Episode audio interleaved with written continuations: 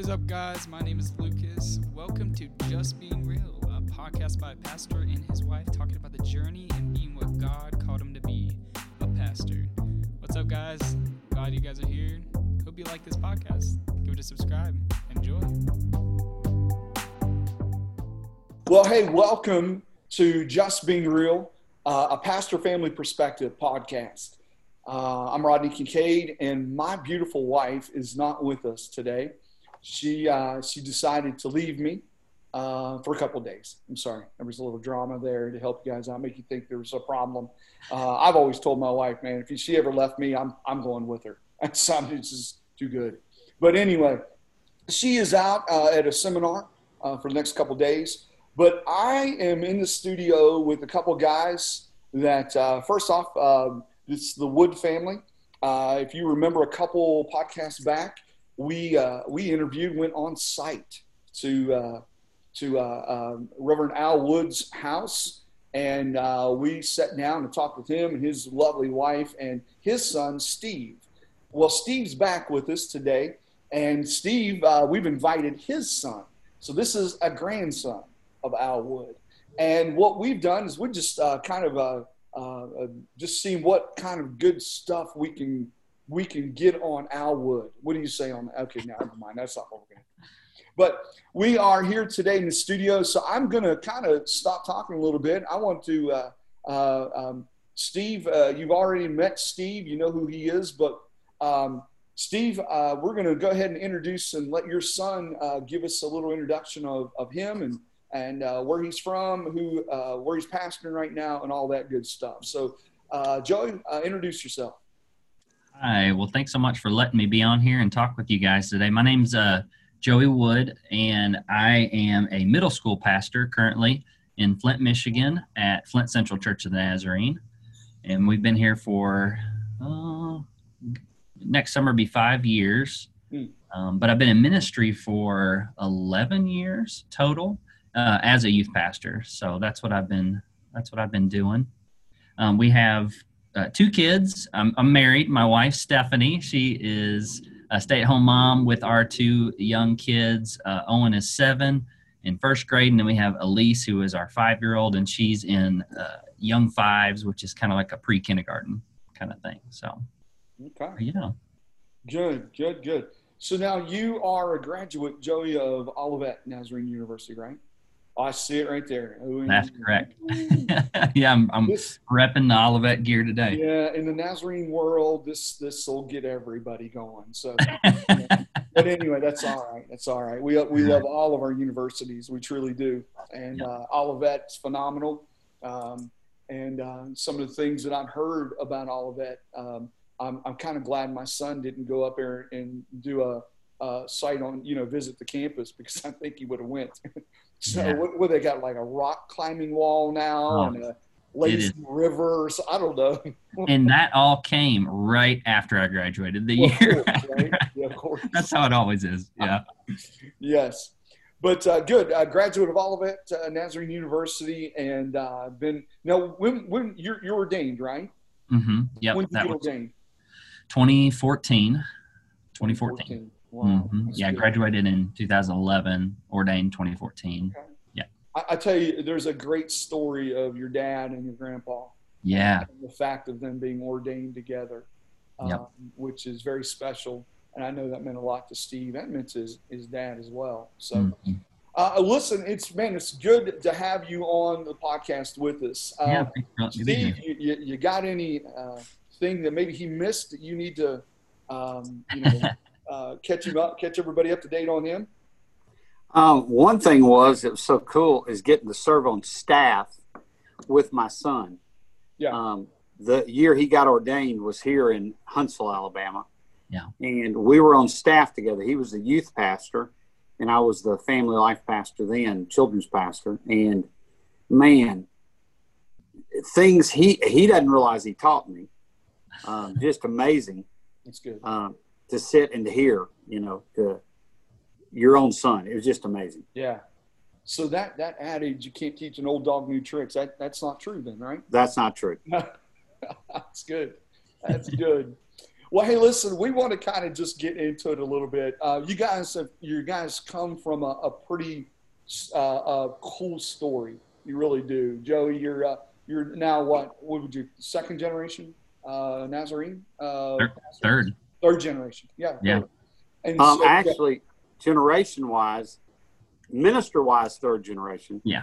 Um, Nazarene wise, fifth generation. fifth generation Nazarene. Yeah, my great grandparents were Nazarenes. My great my great grandmother was a Nazarene. Yeah. See, I didn't Mm. even know that. I thought I thought Papa. That's Al Wood. I call him Papa. I I thought Papa's parents were the first Nazarenes. But no, it was didn't- nannies, nannies. Um, parents, parents. yes, Okay. Wow. yeah, my great my great grandmother. Wow. That's awesome. That is awesome. Yeah. You know, I, I don't know, but being the fact that we have pretty broad um, um, uh, listening base now, starting to build it, you know, um, it, it's pretty cool, uh, really, to see some of the areas that are listening to other countries listening to us. Um, we probably ought to tell them a little bit of what a Nazarene is. Nazarene, we, we basically are a, a, a, uh sister church to the Methodist uh, back in uh, early 1900s, like 1900, 1908 uh, Yep. is our birth date, really. And um, the thing about that is, is that uh, uh, we, we, we spawned off of the, of the Methodist Church. Um, so our, our theology is a Wesleyan holiness theology. And so I'm throwing some big words out to our listeners. Feel free to go look it up. Uh, you can go to nazarene.org and uh, that'll give you a good uh, base on, on who we are. And, and we're part of a, a, a denomination. It's a really huge denomination, 160 plus countries I think we're in. Mhm. Uh, so uh, it's, it's, it's pretty cool and, and Yep. it's a blessing. I've, I've always said this. I'm appreciative of the Nazarene Church of help, uh, allowing me to fulfill the call that, uh, that I've had in, uh, to, to preach. So, hey, well, let me let me go into it real quick. Um, I, I know that Steve, we, you and I talked about this our last podcast with you, but Joey, I, I just was curious about how how has ministry uh, affected you since you've seen it as as a grandchild, as Mhm. as a son, uh, and now you're in ministry. How Mhm. how has a how has ministry affected you? Yeah. Um, I mean, I I tell people, and I, I think I shared this at Olivet when I was in in uh, ministry classes because they always you know help you. They want to know all about you. They want you to form your testimony. They want you to form you know your story, how you how you got to where you are. And so I always told people that I grew up, and I really didn't know anything but uh, the love of Jesus. Like I, I did, I didn't have like a super powerful, you know, testimony that I thought I, at the time I was like, oh man, you know, I don't have any, you know, big downs in my life. Like I, my parents were always serving people. Uh, my mom's a, t- a school teacher for, you know, all of her professional life. And my dad uh, has been a pastor and my grandfather's been a pastor. My grandmother's been playing keyboard with my grandfather at our churches. And so I really knew nothing but Christian service and and love. And so, you know, it wasn't easy all the time because uh, then you enter into uh, things of you get to see all the sides of ministry, right? You get to see the good things, you get to see uh, the wins, and the, and just the incredible things that uh, you get to. It's a gift to be a part of people's lives and their spiritual journeys at certain times, weddings, funerals. You know, of course, the big things, but you know, even the small discipleship things uh, little victories and things. You get to see all those things, but you also get to see the really, you know, human side of people uh, and the and the way that they, you know, treat each other and the way they treat your folks. And and ministry is such a unique thing in the fact is you just you kind of live in a glass house essentially. I mean, people. I, I heard somebody tell me this in, in school or, or, or a pastor friend of mine. He said, um, you know, people don't really pay you for what you do. They pay you for who you are. Mm, And, wow. and so they, you know, they really do. I mean, if you don't have the character, if you're not living the, the life that Jesus has called you to, it's really, it's really, really difficult thing. If you don't have a call uh, in ministry, it's really a hard thing to fulfill that call or take on this vocation. So it's a really, really unique job in that sense. And so, but I guess the way I would start is, you know, I grew up in the church, and so my dad was a pastor. And around when I was in, uh, I think it was sixth grade, uh, he felt led to start a church plant. And I, I don't remember, I can't remember on their podcast if they talked a whole lot about that. So let me stop me if if you guys talked about that a lot. But from my perspective, when they started that church plant, I thought that was just incredible. And I really didn't know anything other than, oh, yay, we're going to have a big youth group out in my school where I go to school at. And so I, I was, you know, I was stoked to play dodgeball with all my friends. And, yeah. and so, you know, that, that ended up forming in me something of, of an outreach for other people, for you go to where the people are, that kind of mindset of, of how Jesus would minister to people. You know, he would go to where they were um, and spend the time with them. And so, th- in my mind, already as a young child, as a as an adolescent, I was starting to build this framework of how to see the world, um, where you know the church doesn't sit inside the walls, the church goes outside the walls, the church goes into the community, and so that was already beginning to be instilled in me um, that that's how ministry should be done. And so. I was really, really thankful for. I look back now, you know, I wasn't able to articulate that when I was in sixth grade. I just want to throw a dodgeball at somebody, but uh, uh, or stay away from Ryan Cross when he threw one. Oh man, that guy had a he had a zinger. Yeah, yeah. yeah. He did. He dented Jim. Yeah, he dented Jim Walls with that throw many times. Many times. Yeah. Oh, good. But yeah, so that that that kind of mentality formed the way that I saw the church. Um, and you know, it kind of reminds me. You asked me how it affect affected me, how the church has affected me, and I'll and I'll get to like my ministry and everything. But I think it all, you know, everything builds on everything. So you're the the experiences you have when you're young, you know, it just kind of builds on your framework of the way you think about the world. And, you know, everything is there's so much joy and there's so much pain that sit right alongside each other all the time. And I think we see that amplified even more now in this year and how crazy things are. But, you know, there's there's really important things happening too. And so that's kind of how I guess I would describe how it affected me. So I would see, you know, really, really painful things. Like I would see church people talk about my family, talk about my dad, talk about them in a negative way.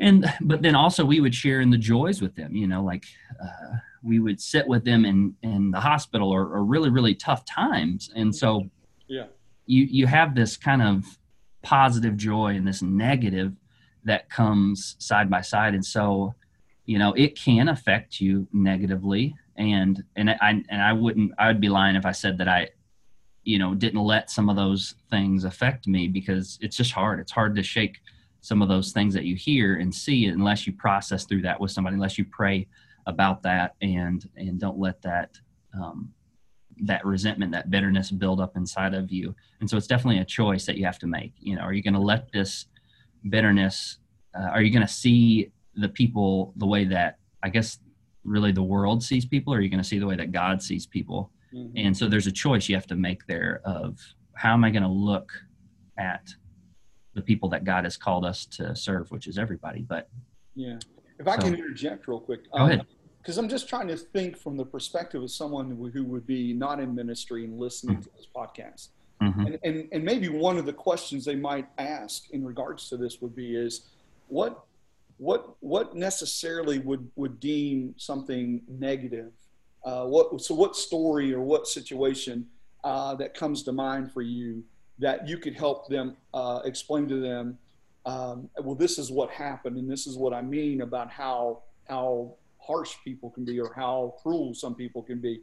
We were. I'll give you a quick example. My wife and I were sitting down. We are talking at this table actually.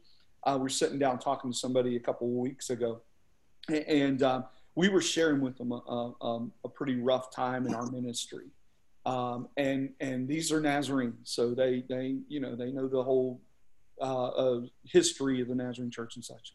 And and I remember them looking at me, and and I I remember saying to them because they had this look in their face, and I was like, I, I want you to know I'm not making this up. I'm not exaggerating. I know pastors are known to be exaggerators and all that kind of stuff. And we, you know, boy, it was an eight inch fish. And, you know, four years later, it was 12, you know. So, um, but I understand it, but uh, we weren't making it up. And I think they, they just looked and they were like, they, they couldn't understand it because from the context of what they've lived, they've never heard somebody doing something like that. So, so what, what might be something that, that, that you know that you looked at when you when you when we were talking about this off camera or off mic and i told you some of the questions we are going to ask what, what was maybe the first thing you thought of what's the story that maybe if you would be willing to share that that really uh, you know that's what a basis for you to go and say, yeah, this is this is what I'm talking about. This is a, a, negative thing that that really uh, uh, you know happened in our ministry or yeah. dad's or grandpa's. Yeah, I, I thinking of somebody's perspective who who isn't in ministry who maybe is thinking about these things I, I would go back to the first time that i felt like i was really hurt by the church um, before i was a pastor even um, because i feel like people who you know they hear pastors talk about the church and like well of course you know you're you're a pastor you're going to experience right. negative things but i remember even as a kid uh, just hearing the stories of how everything um, ended up at the church that I grew up at as a child. So we ended up having to kind of go out and start this church plant because that church had, you know, said, you know, we really don't want your dad to be the pastor anymore. And so they ended up voting or coming close to a vote. I'm not really sure all the details, but in my mind, they didn't want my dad to be their pastor. And so that that to me, I was like, man, why wouldn't anybody? Why would nobody want my dad to be the pastor? You know, so so for me that rejection of the people saying no to my dad and it felt like saying no to me yeah, then no to my family. didn't you? Yeah. Yeah. Yeah because you know it's hard to it, yeah so it, that was that was a big big hurt for me as a church and, and so i started you know thinking and i think I, it, it, those thoughts didn't resonate in my mind for a little while because we had started this new ministry and so you you were, we were able to kind of I guess as a child, I was able to kind of like get behind this new thing that we were doing. It's okay. I don't really have to deal with that. But later on in college, when I started going through classes and learning about uh, the struggles of ministry and those kind of things, I, I, I revisited those memories and I was like, man. And so I had to work through it kind of again of, yeah. you know, there's a lot of grace that has to be given to, to people and to pastors on both sides. And so, you know, that's really what I think about when I think about the first time that I was hurt by the church was this yeah. this rejection. We um the thing that happened um, just real brief background on that it was a church meeting the district had gotten we had started this ministry on Wednesday night and it had been going for about 3 years and it had gone from 6 kids to 26 kids and then finally we were um, decided we'd go into our community and the principal said, "Hey, come into our school and use our school." And the rec, the YMCA, the local recreational center, said, "Come in and use our, you know, open little vestibule. We'd call it a foyer at a church, yeah. um, which was a big multi-purpose room, and use it." And so at the time, there was an offer given to this local church that I pastored, and this local church had gotten like a lot of churches where nobody lived around the church because of economic depression um, socioeconomic situations. Most of them had moved out into suburbs around our area. And the local university that was bordered the property of this church gave us an offer of $336,000 for this property. I don't think they'll ever see that offer again because the university has gone the other direction on purpose um, in building. Right. Um, so the district leaders, in fact, it was our denominational church planner, um, he went to that meeting with me and our idea was is let's take that money, um, sell this particular location, split that money in half, send half of it to a rapidly growing area where the majority of our people of that local church lived, and take the other half and go out to this community where we lived and start a, a work out there and have some financial backing. In fact, the denominational leader, our denominational church planner, said this will be the most money I've ever seen us have in our state to wow. start a church. Yeah. And um, and man, some of these like church meetings can go, and it doesn't matter what denomination. I've heard from my Baptist brothers and other denominations, they have the same kind of meetings. People who hadn't voted in any church election, hadn't been at church in years, show up. and so what Joey is remembering is his dad standing up in front of that meeting because this this movement of God was going on, and my heart always cried out for others. Right. Before Joey was born, we had a foster son live with us right. um, for a year. And um, Joey, I just connected with Jamie on Facebook. He asked me about you. um, one of the first things he asked how big you were because he remembers you as a two year old. Um, and so I'm just saying it was just, and so I stand up in front of the folks and I said, well, obviously, because it, it was getting very contentious in this meeting. People were speaking out. And um, I remember one lady said, why don't you, pointing to me, just leave and go do what you want and leave our church alone. And, um, and so as you can Joey, imagine, as this, Joey, Joe, you were in that meeting.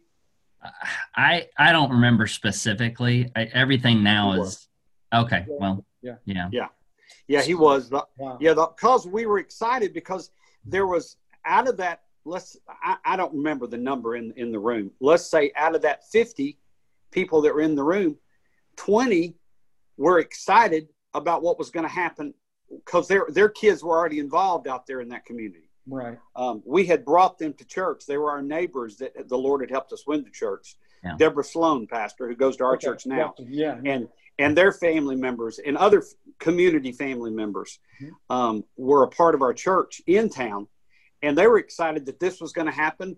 And um, the district was excited for the possibility of what could happen in the other part of the town that was rapidly growing. Yeah. And um, so I finally, when I saw this was going to be a very, conti- I remember I'm expecting the district leader to lead this for me, and I remember him looking at me, and he he just walks over to me and goes, "Well, this didn't go the way we wanted. So what do you want to say now?" And I go, I go, "What? You're up. Yeah, batter up." yeah, you're up, buddy. Yeah. So Oh, I man. stood up. I stood up and I said, "Listen, folks. I said I never want to ever split a church.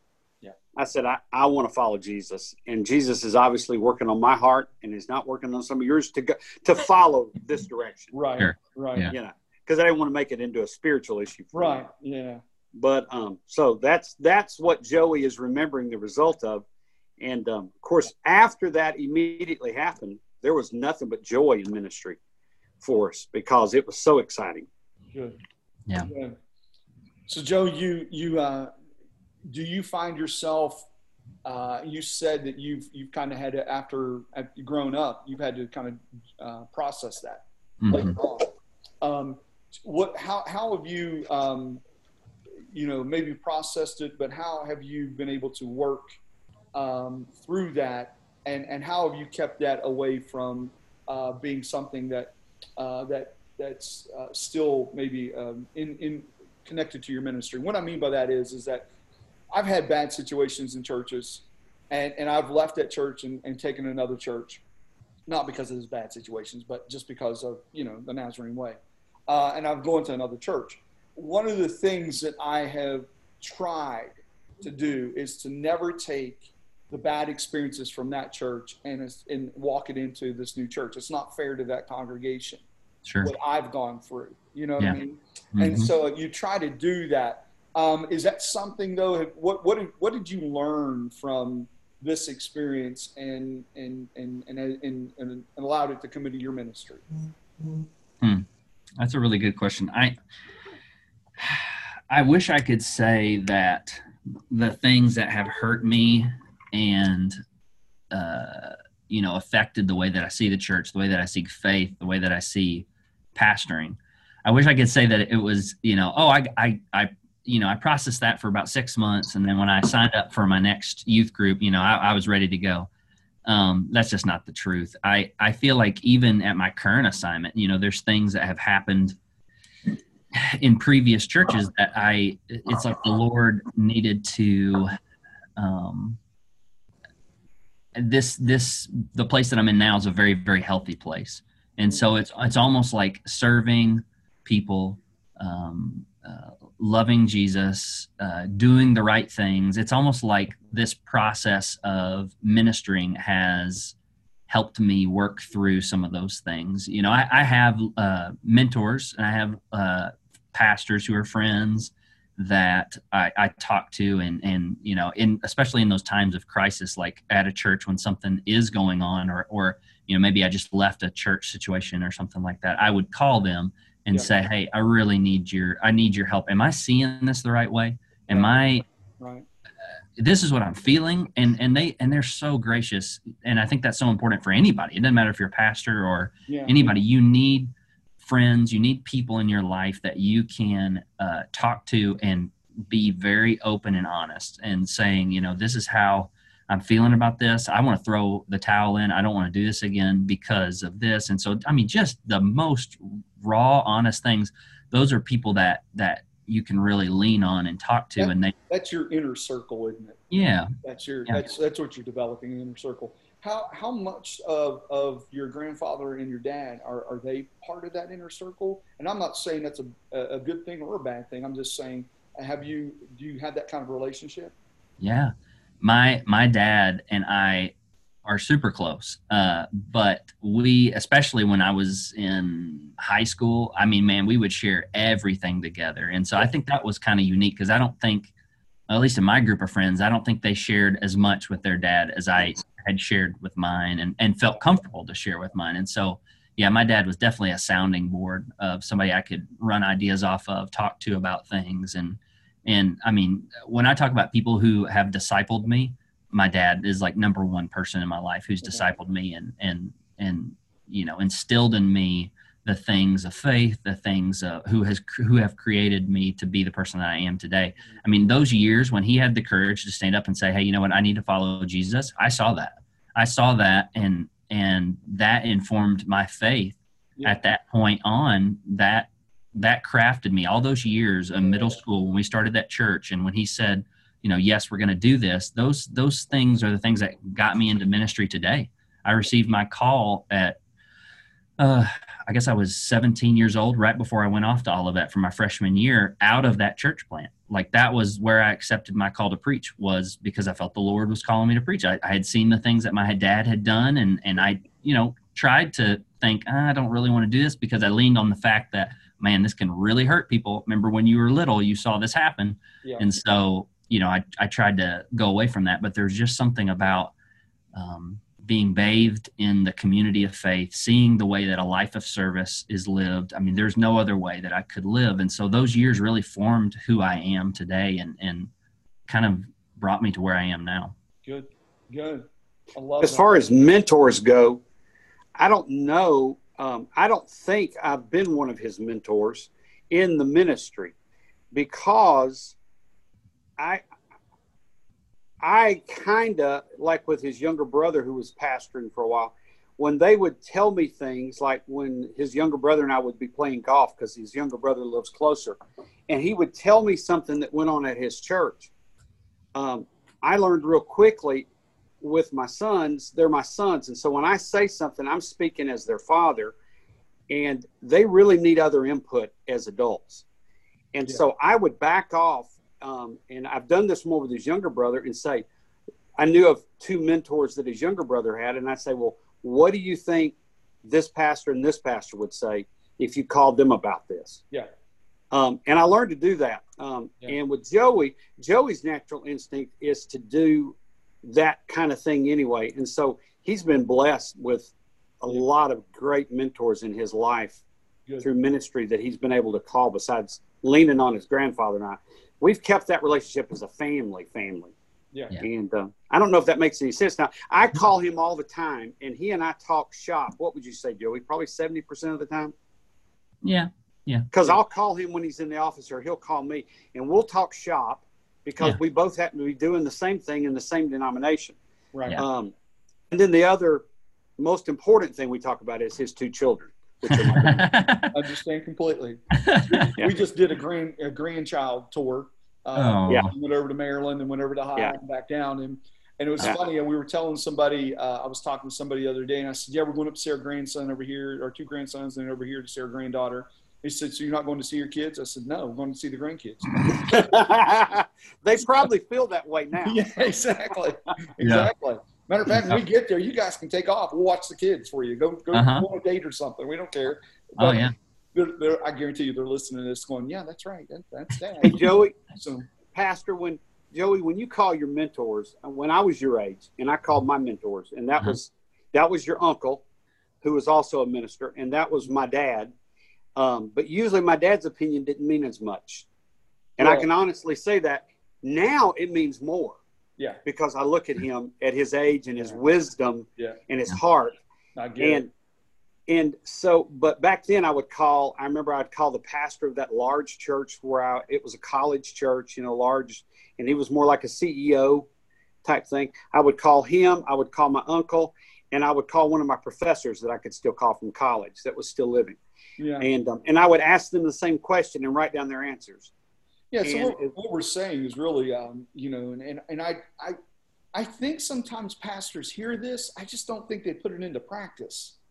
Uh, Yeah. a lot. And that is the idea of mentorship, of peer to peer, um, you know, uh, conversations. And, and, and I, I have some guys that, that I, matter of fact, all around uh, the States um, that, that I'll, I'll call and say, Hey, you know, uh, let me run something by you and uh, Mhm. this and that. And, and, I do too. you know and so it, it is but it's it, i think it's vital i, I think because if not you kind of get yourself out there where you're almost like on an island and you're all by yourself and that's exactly where the enemy wants you he wants you all by yourself so then he can toy with you and he Yeah. can mess with you and you can screw some things up you know Mhm. just by you know make, making some rash decisions or whatever so hey well let me let me move on um, i want to talk about um, you know, when when we're talking about ministry, and, and this is for both of you, uh, Joey, we'll, we'll give you the the first on it. But did you have you found that being real as a minister? I mean, just trying to be authentic and real to people.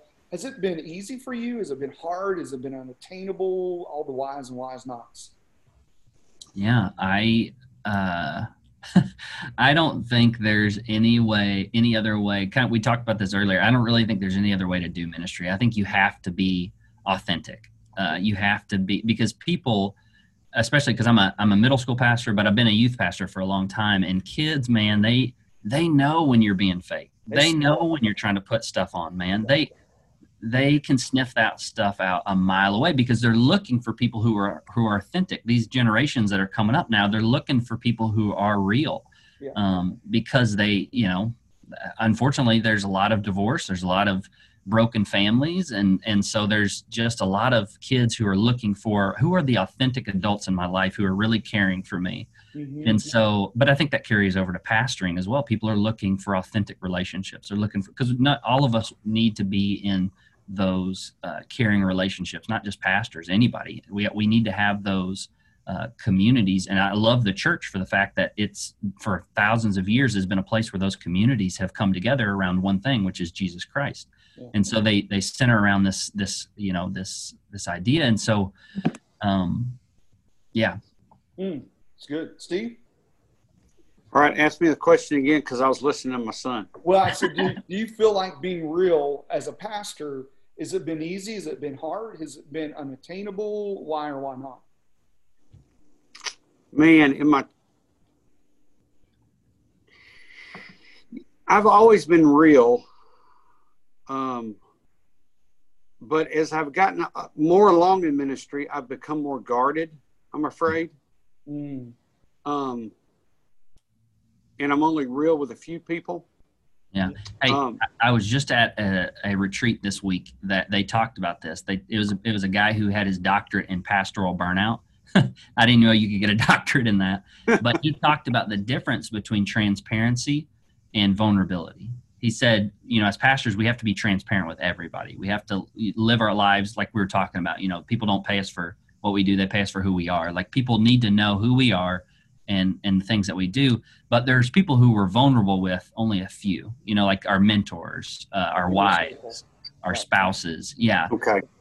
and so That's there's there's a difference there yeah because i think people think oh man i got to be real in front of everybody and that means you got to be like vulnerable to the point of where they could hurt you you know with the things that you share with them and they said no he said no you don't need to be vulnerable with everybody because not everybody needs the ammo to take you down you Right. know Right. and so but he said you do need to be transparent with everybody so that you know you are living authentically you know so Yeah. Well, that's because that's that that really rings true with what what he's what I feel is I've always been authentic, um, and of course in the process, I mean we've had so many people in our home, so many of his friends that were a part of that youth group ministry, Yeah. that literally, and one of them has become his brother, and two of them, and they live. I mean, and two of them are my grandchildren. Two of it, uh, two other children um, are my grandchildren, and oh my goodness, I had to be authentic because those kids saw me in my home.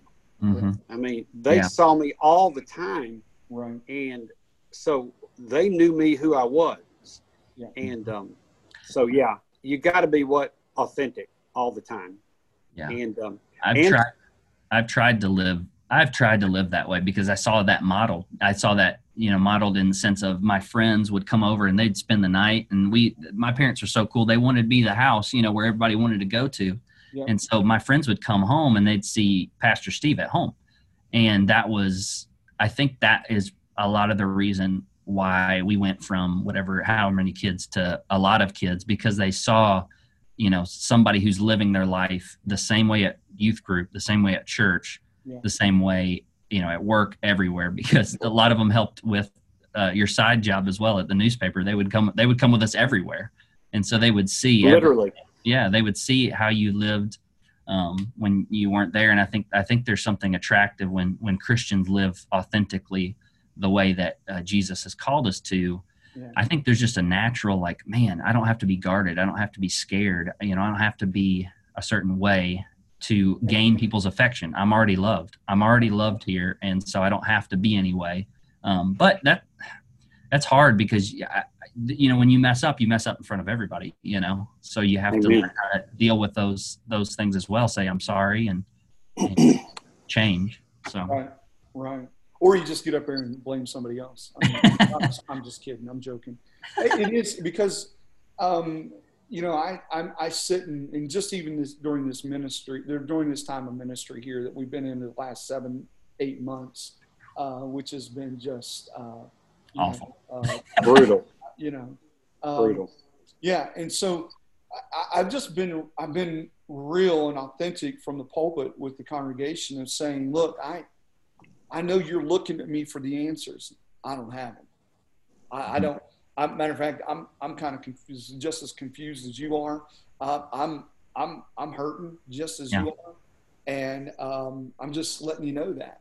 Um, Yeah. I, I believe that we're going to get through it, but but you know I'm I'm just letting them know.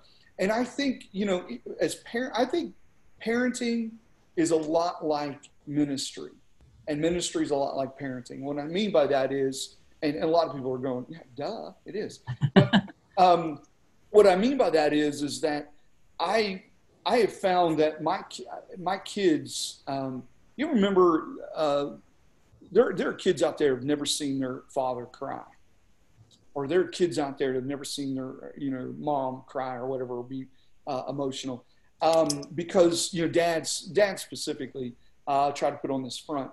So as as I was raising my kids, I didn't want to set up some false expectation for them that when they went off, got married, and and they had their first fight with their their wife, because by the way, they will have their first fight with their wife, and um, that they're ready to call it quits because they're like, this is nothing like what I saw from my my mom and dad. My mom and dad never fought because, to be honest with you, they did. They just hid it from you. Mm. And so, not that we fought in front of our kids, but but we our kids knew that we argued and we had disagreements or whatever, but they also knew that we made up. And so, just as they saw the arguments, they saw the makeups as well. You know, the hugging and kissing and asking for forgiveness, and it was usually me saying I was sorry. Um, so, um, this is why my wife's not here today. So, uh, no, I'm just kidding, just kidding. But it, it's you know, ministry. I think is the same way. I think you know, standing behind the pulpit and, and being authentic and real and saying, um, you know what, I'm I'm just as hurt as you are, or I'm just as confused. I've I've I've even said it from the pulpit uh, during this time. I said, look, I, I'm. I, I, this is all new. I didn't have a class for this. there was no, you know, uh, COVID nineteen, you know, class that we took in college. I got a Mhm. master's degree in ministry. Didn't have a class on this. I said, so what? What I asked is, could you just give us some grace, Yeah. and, and help us? Because I mean, you're getting it. Yeah. You're getting it from both sides. You know, I yeah mean, we're not Mhm. pleasing anybody. You know, No. this person's mad. Oh, just we're just going back to church service, and the other people are going, "Well, how dare you uh, uh, not require them to put mask on and all this?" And I'm getting it from everything. And so Yeah. I just asked, man, could you just give us some grace? And, Yeah. and I think we ask the same thing with our kids, don't we, Steve? Could you just Yeah. give us some grace? You know. Yeah. Yeah. So. I Hey, let think- me on. Um, I'm sorry. Somebody Oh, has- I was just going to say something about this season and the way that it's affected me and th- some things that I've learned through this season. And you kind of touched on it when you were talking about how you were being, you know, real with the congregation, saying, "I really don't know the answers," and I, I have all the sympathy in the world to all of the lead pastors out there. Um, you know, I'm not in that role right now, but I just can't imagine, you know, getting your board talking to you, you, you know, your staff talking to you, the people talking to you. There's just so many things coming at you. And so I, I've been fortunate during the season to be one rung down the, the pole as far as getting all of those complaints and everything. But man, you know, we pray for our pastor all the time because he's just had to make some decisions that I would I would hate to have to make. But one of the things that I've learned during this time is this this lost art of lamenting, of yeah. saying, God, yeah. I we need you. This yeah. things are not good right now, and just you know lamenting the fact that things aren't the way they should be. Um, but we know who you are, and we know that you're good, and we know that we can depend on you. And so teaching people, mm-hmm. I think that's what people's, uh, especially Americans, we try to let's do the next thing let's let's go on let's let's build let's start doing something and for a long time we couldn't build or do anything we just had to be human beings not human doings and so yeah. we it was it was really tough especially when we were quarantined and all that kind of stuff but i think that i've learned through this that it's okay to lament it's okay to say you know God, things are not good, and I need you right now. So it's not fun to God, I, person. God, and God, I'm not good right now. Yeah, um, I've had to say that a few times. Yep. God, I'm really, I'm never in my life felt this way before. Mm-hmm. Um, oh, I think I've actually experienced what they call depression. Yeah, and it, Joey grew up with me, and I'm a wild and crazy guy, and I am typically not the one who feels depressed. Yeah, and uh, I've even called him and his younger brother and said, "Hey, I'm having some weird feelings." Um, yeah, yeah. I, I actually, you know, during this time had, had yeah. started to go see a counselor and yeah, that's awesome. Um, you know, just, uh, um, you know, for me. And, mm-hmm. Yeah. To, to help us validate that it's okay. Yeah, exactly. Exactly. Yeah. Well, let me uh, let me move on then. Um, you know, we talked about you. You said you're married. Of course, Steve, uh, your lovely bride, uh, is is uh, is is away right now. She's at school teaching. Um, your your wife uh, Joey is a stay-at-home mom, uh, yep. so she's she's able to be very flexible and be able to go with you certain places, do certain things, and all that kind of stuff. Where where does she fit into uh, the the ministry area that you're at right now? Yeah. So I'm really, really sad right now for this season because she was one of my small group leaders. So she was one of the leaders uh, under my middle school ministry who was working hands on with uh, sixth, seventh grade, and eighth grade girls. She would work with them um, she stayed with one group in sixth grade and then moved with them every year. And so she's gotten really close to this group of girls.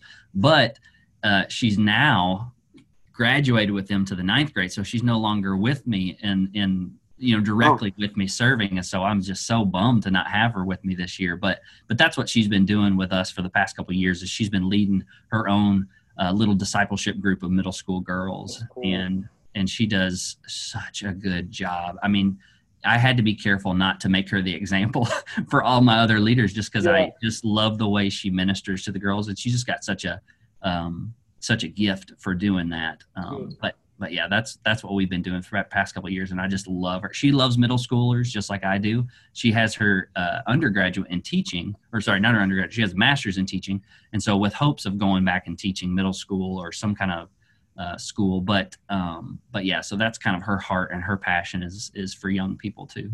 Good, good. So tell me, um, with with this whole aspect of just being real, being able to do that. I know one of the struggles that my wife had when we came into ministry, other than the fact that she was so grateful that God never called her to be a pastor's wife. me. So, um, but uh, I heard I heard that episode where you oh guys were talking goodness. about that. Dude, it was yeah, yeah. So um, she she kind of felt like she had to fit a mold. She thought that she had to look the part. She had mm. to uh, play the part, so to speak. Um, did you did your wife kind of feel like that, or how has she dealt with this idea of just being able to be real, or did she feel like she was playing a role?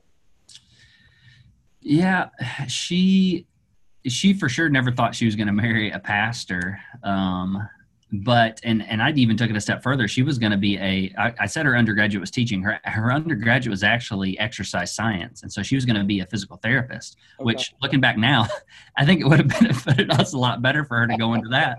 but but we just you know we we were young we fell in love and and so i you know was sharing her heart my heart for ministry and what i wanted to do and she's like well i've always wanted to be a teacher and i was like why don't you do it? Just do it. Go back and you know and so she she graduated from college went back and started a master's in teaching. And so she ended up changing her whole trajectory um, kind of just on where she thought she really wanted to go. And, and it ends up that's what she wanted to do. But when we entered into ministry together um, you know we were gosh i was 21 22 somewhere around there. So we were really we were really young. And our first church we we went into they were very kind because they didn't say we're hiring you and her. They said we're just hiring you. We're not hiring stephanie. I think that helped her a lot in understanding you know that they've hired my husband. They haven't hired me. You know so they didn't get all these bonus uh, benefits Yeah. of and so I and, I and I knew to look for that too. So that was one of the things that i think even my generation of ministers hopefully if they've you know gone to a good uh, good program they've learned that you know you look for these kind of things. Don't don't let them hire your wife as a bonus you know let Did you, did you learn that in you. school, or did you learn that through your from your dad and grandpa? both. Both. I mean yeah school definitely was the formal way but you know because mom and nanny they were always there and they were always willing to help. Um, but but yeah no i did have i did have a couple classes where they they talked about specifically you know protecting your spouse um, being somebody who was hired by the church you know I, they hired me they didn't hire her and so i was very vocal about that as well with them and i think i i helped her in that way of relieving her from having to be at everything and do everything and Was so you we raised in the church? yeah, Yeah, she was. She attended church her whole life, Yeah. um, but uh, but nobody in her family were pastors or anything like that, so she didn't know this side of ministry. Right. Um, Joey, if you, I guess, if you could say anything to the church, Big C Church, Mhm. uh, to the congregates, uh, members, to, to just help them uh, in connecting with their pastor and their families, what, what, what, what would that be? What would you want them to know? I I think I would. First of all, I would say pray for your pastor and their family. And I don't, I, I don't, I know that sounds really trite and kind of, you know, oh, of course you would say that you're a pastor, but there is something about the way you will think about and the way you will approach your pastor if you've prayed for them already. So if you if you've already thought in private, I want the best for my pastor and his family, the way that the next thing that you say to them, the next thing that you think about them is going to be helpful. I think. I think Right. The next thing that you do for them is going to be really helpful. And I think even if you don't even, you know, like your pastor, like there's probably a lot of people who are frustrated with the way their pastor handled maybe this this season. But I still think you pray for your pastor, you respect them um, enough to say, you know what, I'm going to pray for them and their family. Um, and so I that that would be my that would be the only thing that I would say is really just pray for them because it's going to orient your entire the way of who you are and the way you think about them. It's going to change that. So I Right. think we all need to do that. But yeah, that's what I would say. Good. Good. Um, then I guess the final question would be is if, if you could say something or anything to the pastor to, to help them in connecting with their church families and such, what would that be? Hmm. Specifically connecting to families, Mm-hmm. I would, you know, you guys are going to think I'm crazy, but I would say pray for your families. Uh, I think sometimes we get into Yeah. the, the rhythm and mode of I'm studying the scripture, I'm praying or or to accomplish a sermon or to accomplish a study Bible study or something. And so I think there's something important as a pastor. You need to make sure that you're taking time to discipline yourself spiritually by praying for your people because again you're gonna it's gonna change the way that your heart uh, or even remind you of why you're where you are which i think is so incredibly important of reminding yourself of why you do what you do um, and and you're you're doing it because god has called you to do it um, but Right. You know that you're also shepherding these people. And so i think it'll turn your heart towards them as well if you if you pray for them. And so and if both both sides are doing that i think there's a beautiful thing that's going to happen there. Um, we're going to be church, and we're going to be able to to uh, see God's kingdom come here on earth when they when people who aren't inside the church don't understand what we're about. When they see people from different backgrounds people who don't agree praying for each other and loving each other in spite of those differences in spite of the way that they vote in spite of the way that they look man there is something beautifully powerful about the kingdom of god that's represented when people love each other who don't look the same as each other or don't think the same as, as each yeah. other Yeah. Man, it's good stuff. It's good stuff. Well, hey, I know I didn't tell you this, um, but I always kind of like to end with a little uh, humorous story. Pastor Steve, you, you got something there, buddy? huh? Yeah. Um, I, I I would love to uh, just just you know because we have we've experienced in ministry some crazy stuff, some humor, humorous stuff, um, some some really uh, wild stuff in our own personal lives, and and and like I said, I, I tell people all the time, man, the things I'm sharing with you, I'm not making this up. This happened to us, you know, and so uh, what's what what probably is the most craziest, funniest, you know, just just most outlandish thing that's happened to you in ministry? I, I have one in mind. Do you have one, Dad, that you comes to the top of your mind? Okay, why don't you share yours first? Well, mine has just recently happened. Um, I'm 58. So, being 58 and with my wife being a school teacher, we're blessed to have good health insurance, which is a huge thing for ministers' families. One thing I'd say to the congregants congregants, make sure your pastors are taken care of. I know it's you. So, in the last two t- appointments, one of them I have a sciatic nerve problem, so I get an uh, steroid injection from time to time. And the last time I go to get a steroid injection, is they're wheeling me into the room. Now all I've got on is the gown, because for the steroid injection they have to do it through the gluteus maximus, and which means it's. And the first time I experienced it was with some older lady who just grabbed my gown and flung it open and started cleaning the area that's about to be, which is my bottom. Well, this last time, when I go in there, all of a sudden, as I will in the room, I hear a young, pretty voice from a young, pretty girl, Pastor Steve, it's so good to see you. And I said, darling, you're about to see a part of Pastor Steve you don't want to see. Oh, no. Oh, Well, no. the doctor walks into the room about that time and he goes, Y'all know each other? And I, so then I had to tell him, Yes. So then I go to a colonoscopy doctor for the. there's more. that- there's more. to the colonoscopy doctor who also, when I go in, the nurse practitioner walks in the office, and this is during COVID time. She's got a mask on, I got a mask on, and she goes, Pastor Steve, another voice, pretty young lady. I'm going to be taking. So I told my wife the other day. I said, I have been in, a, in a, the city way too long. Yeah. Because if there is one of those young, pretty girls that I've pastored, who's in her 30s and now, and at the proctol at the ur- urologist when I go for a prostate exam, God help us all. oh, And uh oh, did he pause again? oh no! Oh, he's there. No, I'm good. Oh, cool. Okay. Oh, Yeah. I, I don't know if I can beat that story. Sorry, son, you should let me go last. yeah, I should have. Shoot. I, I, no, I was just gonna say I did, I did a uh, I did a funeral recently, which is not funny. That's not the funny part. I I uh, did a funeral where um, one of the the deceased, one of his grandchildren, was sitting in the front row. There's a lot of kids there, um, and you know, funerals during this season are very weird because everybody's spaced out, everybody's got masks on, and all those kind of things. And so at this point, I'd been visiting, meeting with the family, talking with them, kind of preparing for the service and everything. And I I had not none of them have seen me without a mask. They had all just seen me masked up, and you know, and that's just how we do things. So. I get up for the first time to the podium and uh, take off my mask to kind of say the opening thoughts and, and just kind of greet the congregation. And then that grandson, he stands up on a chair and he goes, Whoa, you look so different without a mask. Yeah.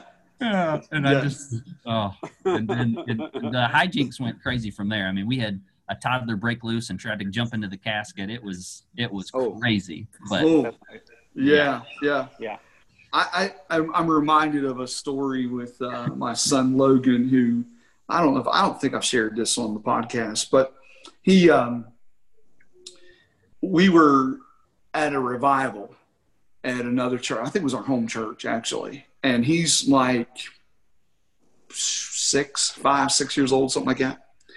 And the the minister, the, the evangelist, was praying, and in his prayer, he used the word hell.